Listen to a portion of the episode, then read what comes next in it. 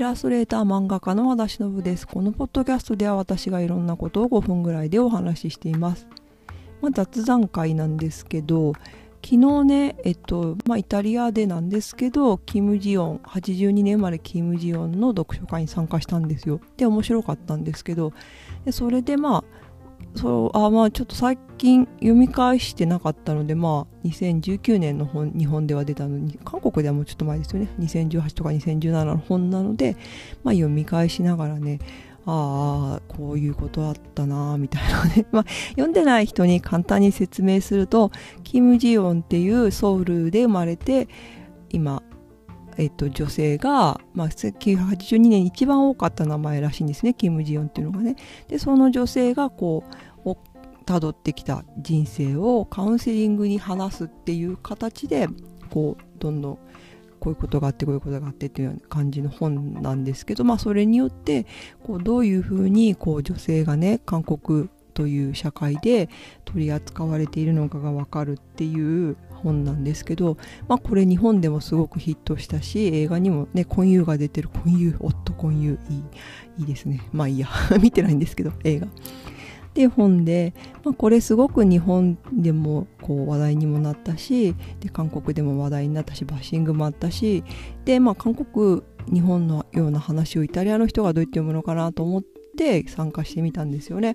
でまあ面白かったんですけどいろいろ話を聞いていてああなんか、まあ、納得する部分もあるけど納得できない部分もあるみたいなね。まあそれはそうですよね。私はそうじゃなかった。みたいな。でこれねなんかえっ、ー、と私はそうじゃなかった、まあ、キム・ジヨンっていうのは本当に声を上げなくて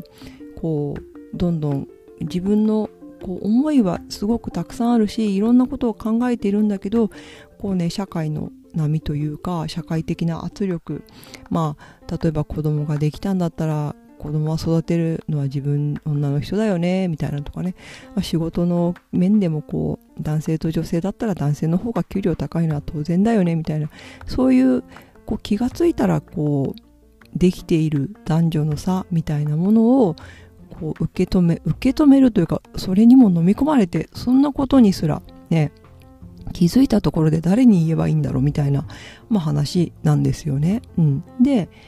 まあそれでイタリアの人はまあ私はそういうことはなかった自分の意見は自分で言ったしっていう人もいればまあやっぱりこういうことはあるよねっていう話も両方あったんですけど、まあ、この本とかこの問題に関してすごくポイントというか大事だなと思うのは私はそう言えたからみたいな話ではにしちゃいけないなと思うんですよ。うん、社会のシステムとしてまあそういうふうになんかなってるみたいなことってたくさんあるじゃないですか。うん、例えばなんだろうまあ難しい話にな難しい話というかこう自分で決めて自分で分かってやってるんだけどこれは本当にしんどいなっていうことってありますよね。うん、なんかすごい給料の低い仕事であったりとかまあ給料はいいのかもしれないけどこうなメンタルやられるような仕事もあるだろうしあと例えば家族のケアね子供であったりとか親であったりのケアとか、まあ、いろんな選択をしながら特にね30代とか40代とかになるとどんどんそういうふうにこうあなんか私これ以外選べないようになってるみたいなことってあると思うんですよ。なんか。まあもしそれはねいや私はそうじゃない。私は私の道を行くんだ。イエーイみたいなのができない状況になってることってねあると思うんですよ。実際私にもありましたし、うん、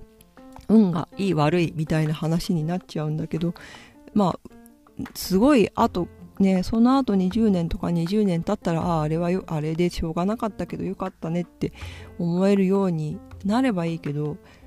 実際その渦中にいる時っていやもうやってられないみたいなことって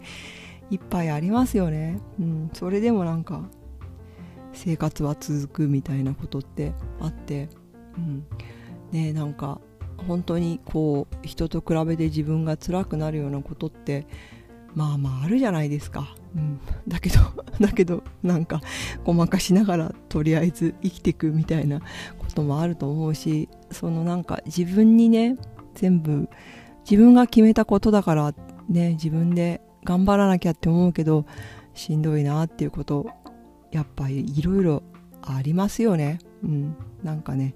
そういうことをね、なんかキム・ジヨンの本をね、読みながらね、なんかキム・ジヨンも、だから子供が生まれたから、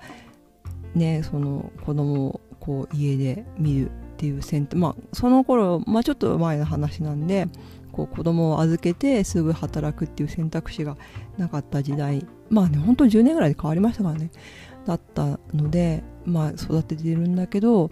まあものすごくワンオペみたいなのが辛いかったとしても、まあ自分で選んだことだからって言われたり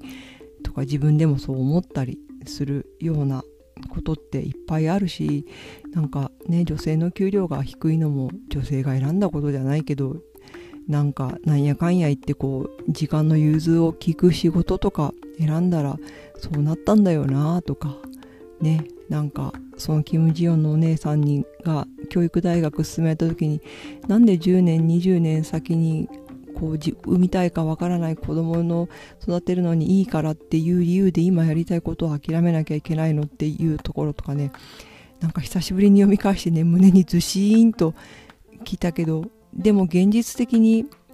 こう生きていく上でねなんか痴漢にあった女の子にこういう風にしたらいいんだよとか人から舐められないようにするにはこういう風にしたらいいんだよって言ってる時に言いながらなんかなんでこんなことを言わなきゃいけないんだろうみたいな気持ちになることってね金髪にしたら舐められないからいいよとか本当に本当にその通りなんだけど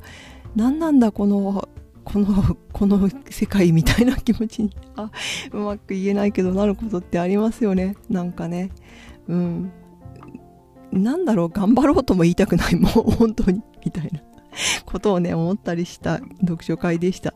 なんか、うん、フェミニスト読書会、フェミニズム系の読書会もちょっといつかやりたいなと思って、あ、そうだ、もうムーミン、ムーミンパパの読書会やるんで、興味が来週、来週の、もうちょっと日にちが今、11月の、えっと、最初の日曜日にやるので、まあちょっと興味がある人いたら、なんかメッセージください。まあ、全然フェミニスト関係ないけどねいつかフェミニズム系の本のね読書会もやってみたいなと思いますいやーなんか取り留めない話をねちょっとキム昨日キムジを読みながらうーグググググググってなりましたよほんと久しぶりに読んだらやっぱ重かった